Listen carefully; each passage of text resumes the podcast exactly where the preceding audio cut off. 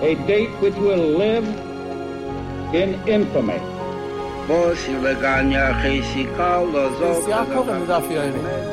of those projects, initiatives, got off the ground because of the Ger The 11 Olympic team members slain in West Germany. The Olympic Games. Zugerecht waren Brüder in Amerika.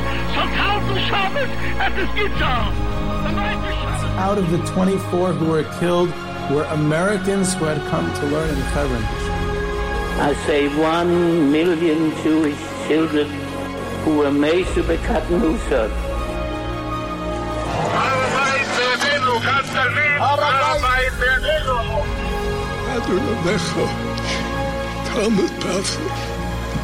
Whoever heard such beautiful words, it is never too little, it is never too late, and it is never enough. Jewish History Soundbites, bringing alive the world of our glorious past. Here is our host, live from Jerusalem, Jewish historian and tour guide, Yehuda Geberer. Yehuda Geberer with Jewish History Soundbites, and uh, this episode in honor of the yahrzeit of Reb Levi Yitzchak Schneerson, today the Chaf Av, 20th day of Av. And this episode is dedicated by the Butler family of Crown Heights in honor of Chaf Av, the yahrzeit of the Rebbe's father, Reb Levi Yitzchak Schneerson.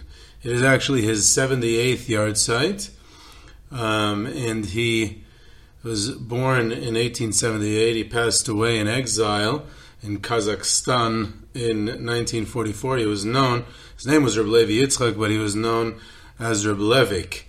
Um, so sometimes I'll refer to him as Reb Levik, but usually I'll refer to him as Reb Levi Yitzchak. It's just easier for me. It's a fascinating story, very special story, a very compelling one as well, and it really resonated with me, and I think that it will be of interest to our listeners as well. There's quite a few great sources about him. There's a book about him in Hebrew, a three volume book called Toldes Levi Yitzchak. Uh, three full volumes, a pretty uh, uh, impressive accomplishment um, and a biography of one individual. In English, it was adapted in, in, into English from the Hebrew, three volume, into a one volume uh, English one. There's also his wife, the Rebbe's mother, um, Rebbetzin Chana, uh, her, she wrote memoirs, and those are available as well.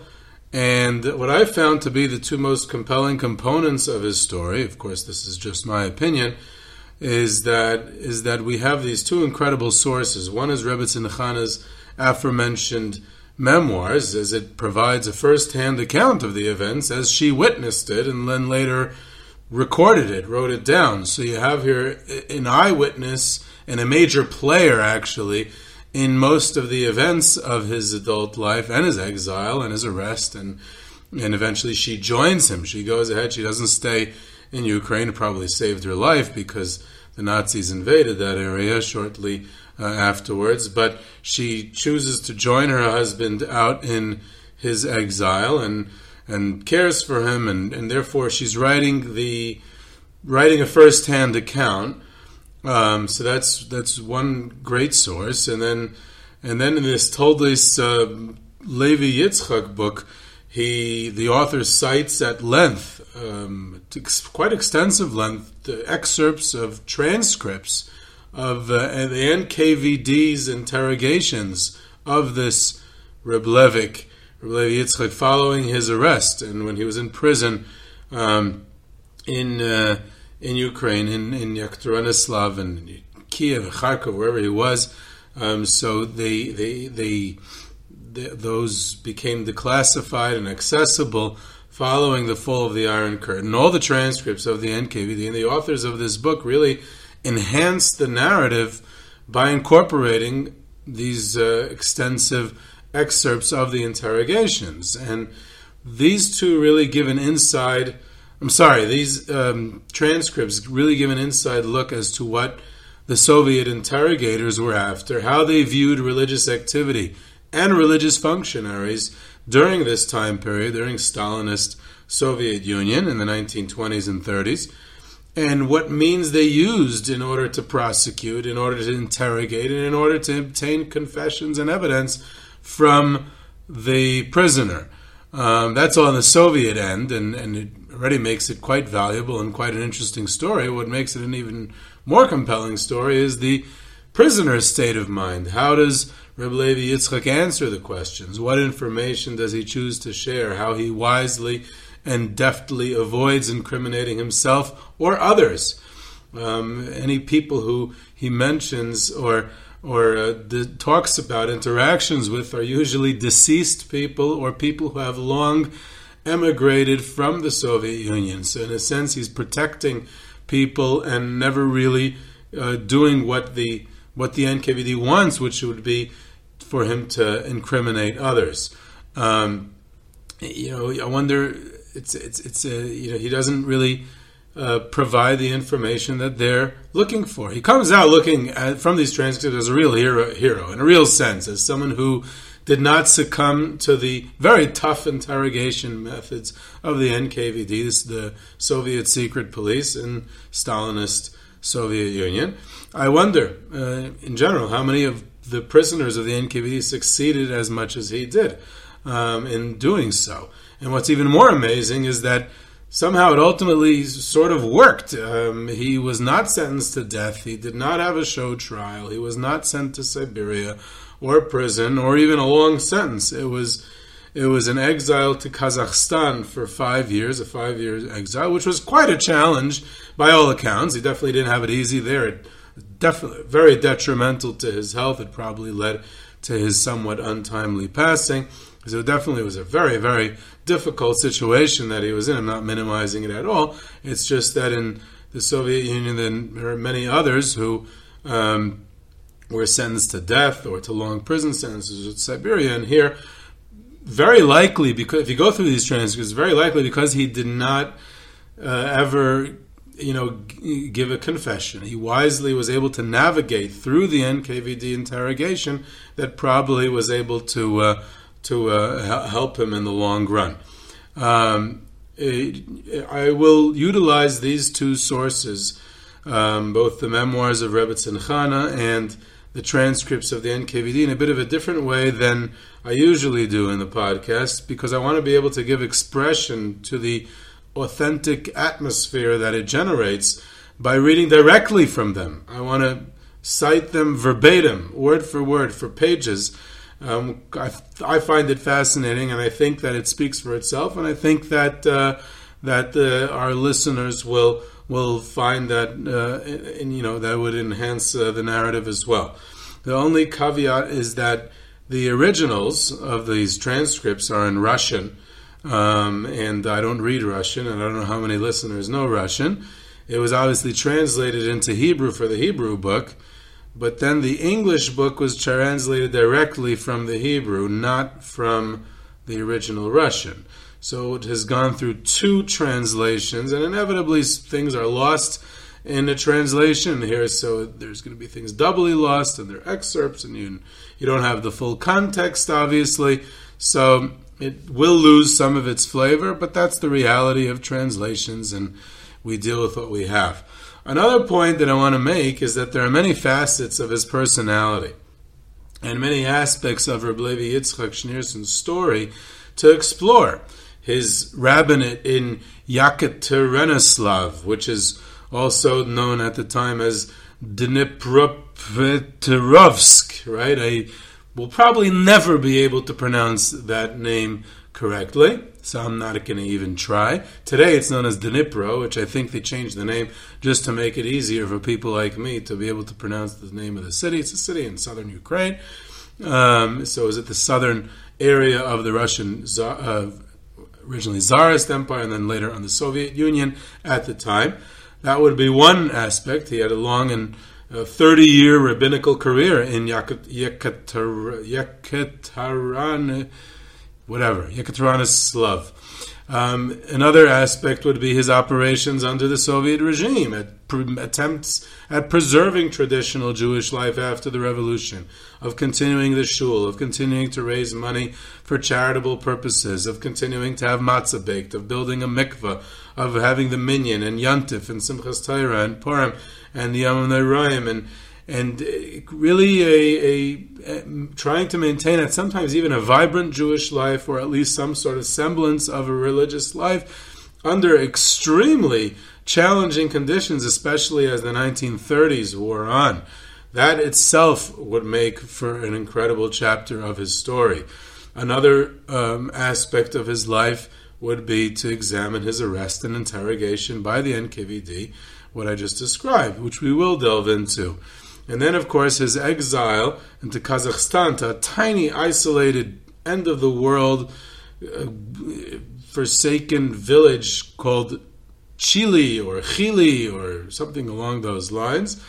Um, and then finally, when his five year sentence is over towards the end of the war, um, so he spends his last few months of his life due to his wife's uh, lobbying and arranging in Almaty uh, Ata at the time, um, the largest city, and then at that time the capital of Kazakhstan, where there was this Jewish community. So the last few months of his life, he did uh, have a little bit more of a you know more of a semblance of, of of Jewish life, and he was appointed the rabbi of his shul, even though he was already sick and dying at the time.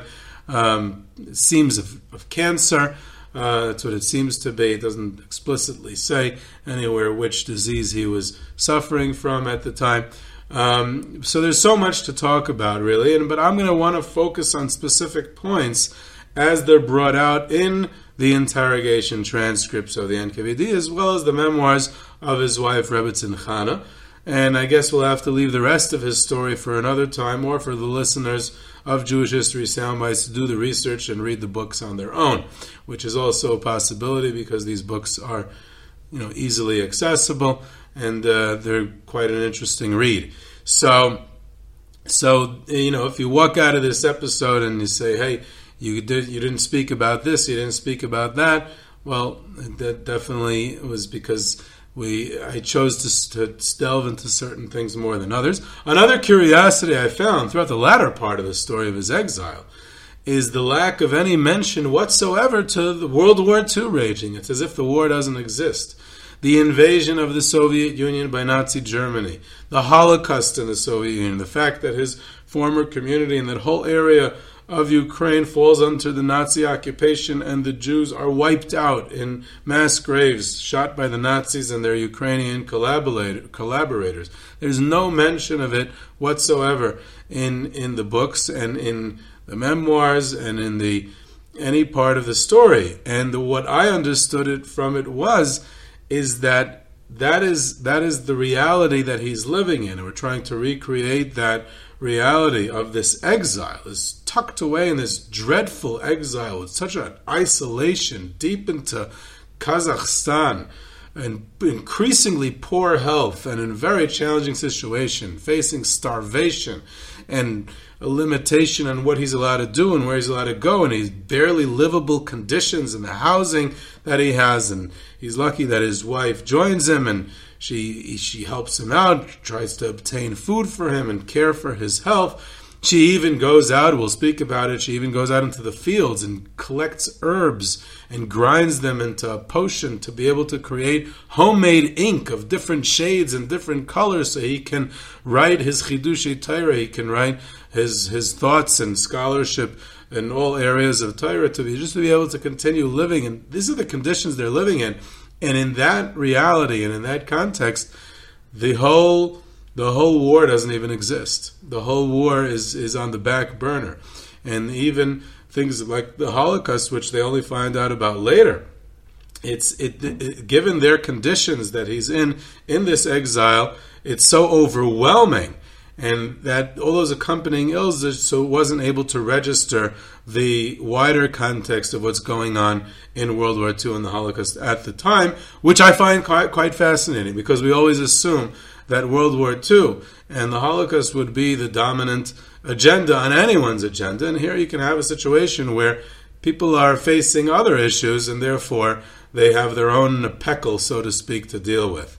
Um, so if we go back a little bit to his biography before we get to the part where he's under the Soviets, so he's a if Reb Yitzchak Schneerson is of course a, he's born like I said in 1878, and he's a descendant of Reb Menachem Mendel Schneerson, who he names his well-known and prestigious son, the future Rebbe after his illustrious. Uh, uh, uh, ancestor, the Tzemach Tzedek, the third Rebbe of Chabad Lubavitch. And the Tzemach Tzedek has quite a few sons, and his oldest son was a Baruch Shalom. Um, and he's the only one who stayed in Lubavitch when his youngest brother, the Maharash, uh, became the Rebbe in Lubavitch, while most of the other brothers established their own Chabad courts in other cities across the Russian Pale of Settlement in 18 in the 1860s. So Baruch Shalom stays in Lubavitch with his youngest brother, and he does not become a rebbe in his own right. He does not establish a court.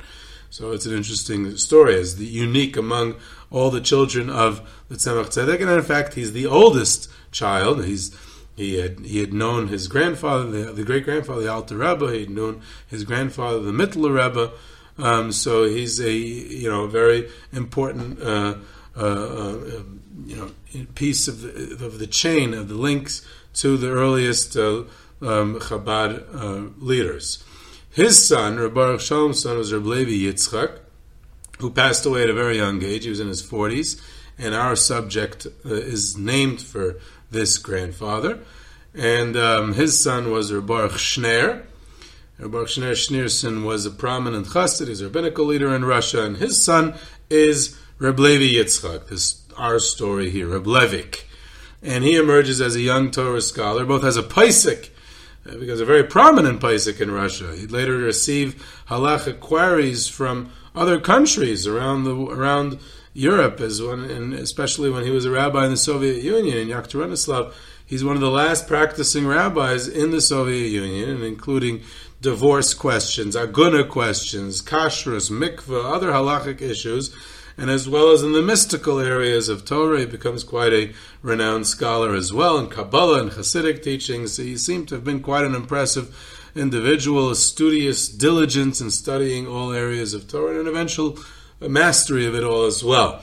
And he received his rabbinical ordination. Given his Chabad background, this is one of the most interesting curiosities of his rabbinical career, is that according to his wife, Rebbetzin Chana, in her memoirs, she states that he received, her husband received his smicha from two of the greatest Lithuanian Torah scholars of the time, Rabbi Leo Chaim Meisel of Lodz and Rabbi Chaim Brisker, uh, two Volozhin uh, products. Rabbi Chaim Brisker, of course, is even a Rosh Yeshiva in Volozhin, so it seems a little bit odd, but it, yet it does seem to be the case that he uh, received his smicha from them. He goes on to marry Chana Yanovsky, who's the daughter of Rameir Shlomo Yanovsky, who was the rabbi of Nikolaev, also in southern Russia, in Ukraine. He was a very prominent chassid, and also he composed chassidic melodies. In fact, one of the most famous ones is the Rachmana de Ane, a very popular Chabad song until this very day. This is the Rebbe's grandfather, of course, Rameir Shlomo Yanovsky, and the Rachmana de Ane, and uh, you can you can find the song if you're not familiar with it. I don't want to sing it here on the podcast because you're supposed to be enjoying this uh, this podcast. So, but it's a beautiful song. And um, he gets married in 1900, and Reb Levik uh, settles down in Nikolaev. He resides there following his marriage, and that's where his children are, are born. Of course, his oldest becomes the, is, is the Rebbe, um, and um, He's, it's followed by Reb Ber, who was later killed by the Nazis. And there's a third son of Yisrael Aryeh Leib, who eventually immigrated to the Holy Land. He gets appointed to the rabbinate in Yekaterinoslav in um, in 1909. This is in Tsarist Russia. This is before World War One, so he's already a practicing rabbi. He's not officially the rabbi of the town until 1921, which is already after the Bolshevik Revolution, but he is a practicing rabbi in the town already from 1909. So he's a rabbi. His rabbinical experiences in the old Russia. He's very close with his cousin, the Rashab, the fifth Rebbe of Chabad, and he's the, the Rashab trusts him for many issues. He sends him on, for rabbinical conferences and for other missions.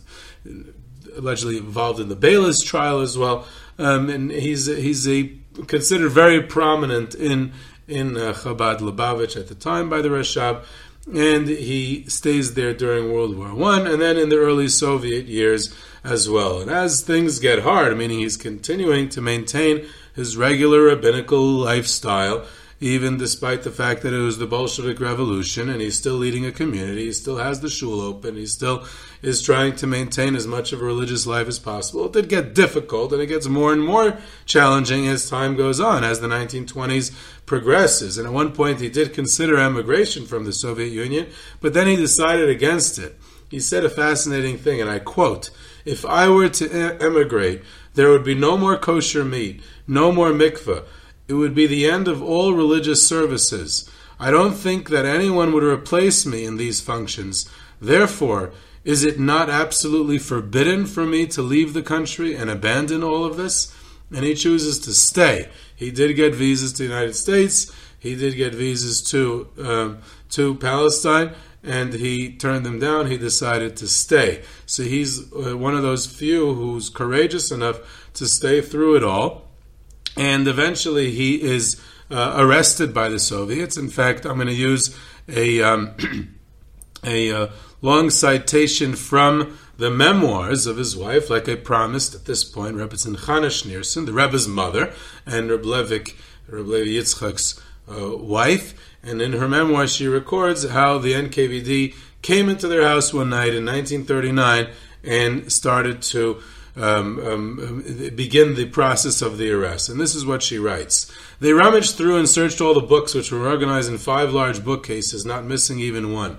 One of the agents was a lettered individual, and when a book seemed suspicious to them, they consulted with him as an expert. They rifled through all works on Kabbalah, halachic responsa to rabbinic correspondence, and extensive correspondence from abroad by letter and telegram. They confiscated letters from the Rebbe, the Rashab of righteous memory, my husband's smicha certificates from Rabbi Leo Chaim Meisel of Lodz and Rabbi Chaim of Brisk, a petition from the community of Yafo where he and that he serve as the chief rabbi with the visas for the entire family, correspondence with the Joint Distribution Committee concerning financial aid for the Yekaterinoslav province, and other such documents.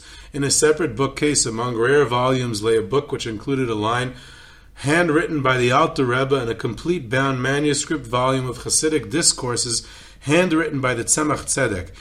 These they sealed with several seals, and I let them so, and I left them so untouched until I eventually moved away. As for my husband's own Hasidic manuscripts, which numbered thousands of pages, they deliberated among themselves, eventually tying them up in a bundle and leaving them behind.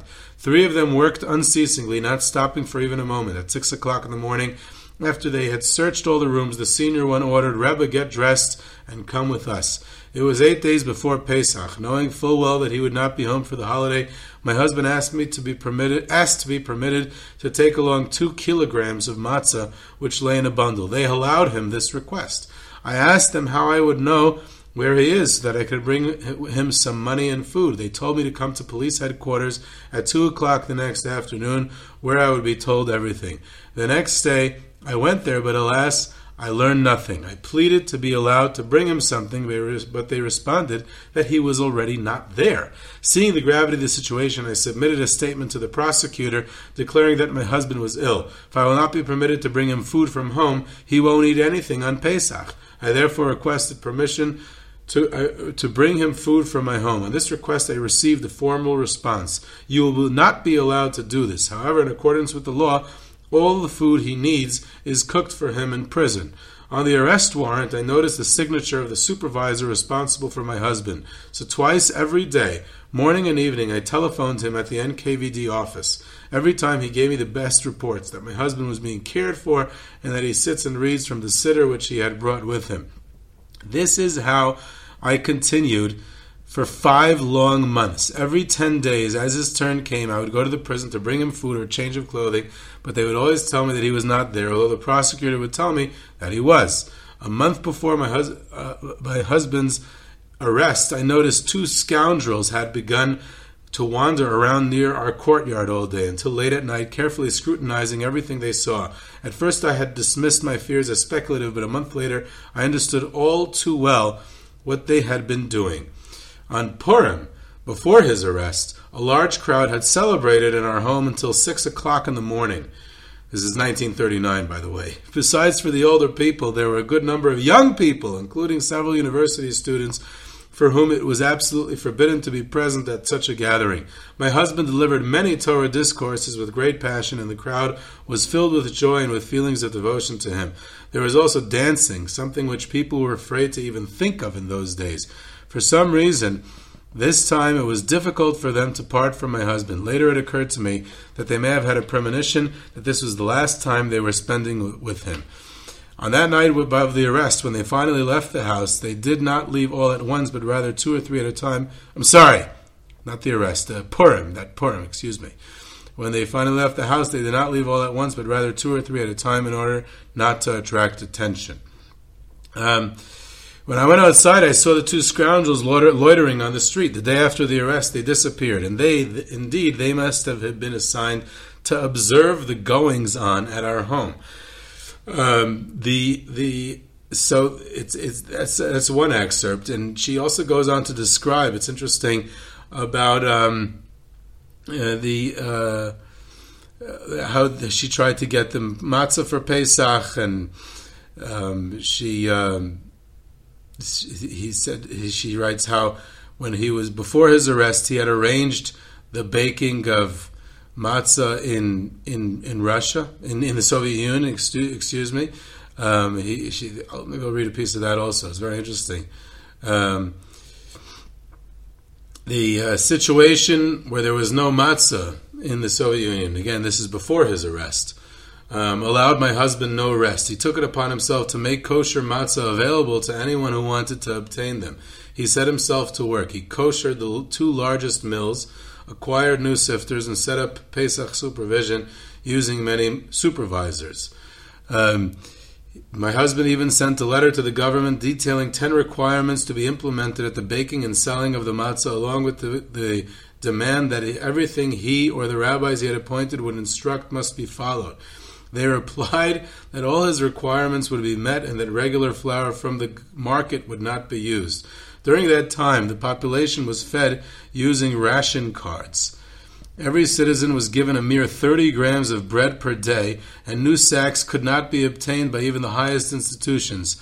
But in Dnepropetrovsk, right, Yekaterinoslav, in order to provide the Jews with kosher matzah, the government provided thousands of brand new sacks of and white flour, while everyone else was given only black, black bread. The outcome was that all that people from all over Ukraine and White Russia, and from even from Moscow and Leningrad as well, traveled to Dnepropetrovsk, where they were, to obtain matzah. All the synagogues were stacked with crates waiting to be filled with the matzah.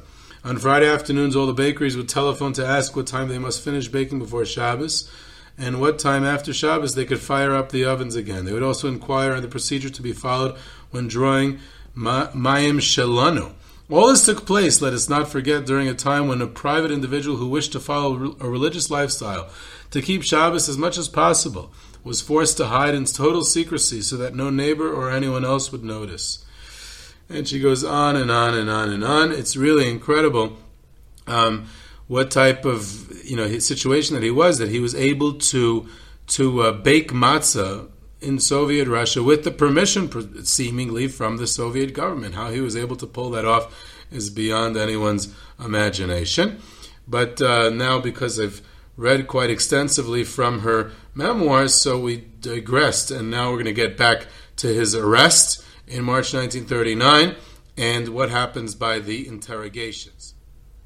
So he's interrogated over the course of several weeks um, and it's interesting at, at, one of the sessions, I'm going to quote from the English translation of the Hebrew translation of the Russian transcripts. The NKVD interrogator is asking him, What do you know of the clandestine minyanim and Jewish religious schools? And he answers, Rabbi Yitzchak answers, I know nothing of the existence of illegal minyanim and Jewish religious schools. Rabbi Yosef Schneerson founded yeshivas in cities throughout the Soviet Union. What do you know about them? I don't know where they are located or who runs them. In what year and from where did you receive aid for the Jewish community of Yekaterinoslav? I don't recall when we received aid for the Jewish community of Yekaterinoslav. It may have been when the American Relief Administration was fun- was was functioning. Mutzkin, who's deceased, the chairman of our community, received aid for the community through the uh, through this organization, but I don't know more than that. What do you know about monetary aid that came to Soviet Jews from abroad? I know of various foreign organizations that helped the hungry in the USSR, but I have no contact with them and I don't know any specifics. I remember that approximately 1932 to 1934, I heard of an organization based in London that helped the Jews, the Russian needy. Their contact in man was Winzelbaum of Kiev.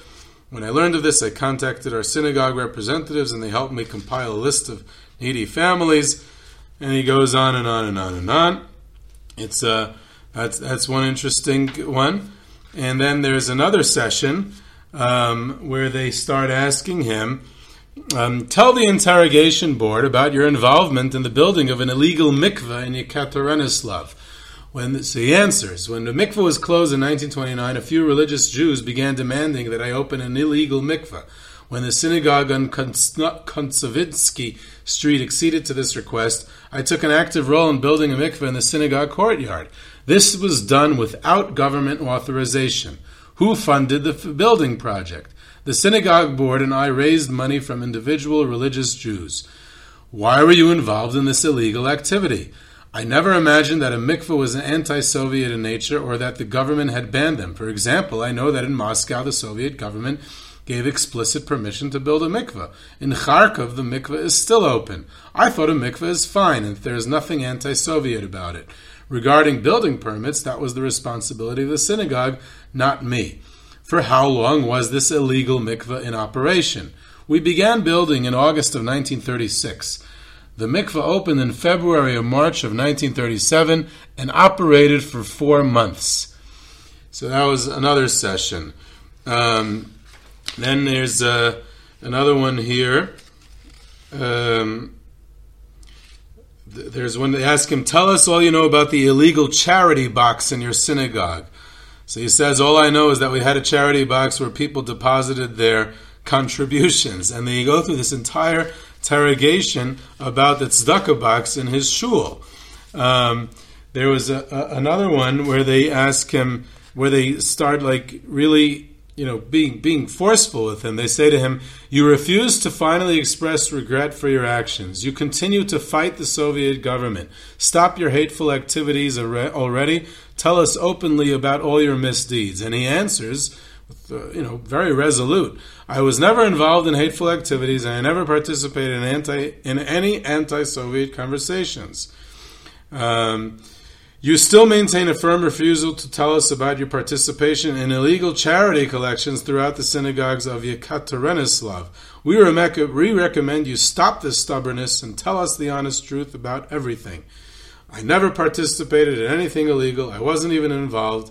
I don't know a thing about illegal charity collections. All I know is that charity is collected in all synagogues. I testified about this earlier. So you plan to refuse answering about your anti Soviet activities? I'm not hiding anything from the questioners because I didn't participate in anything considered anti Soviet. So um, he, he keeps on going back, and they're like stonewalled. They can't get him to confess. He doesn't respond. Um, he has. Uh, he has. They have another session, a much later session. This is already in July 1939.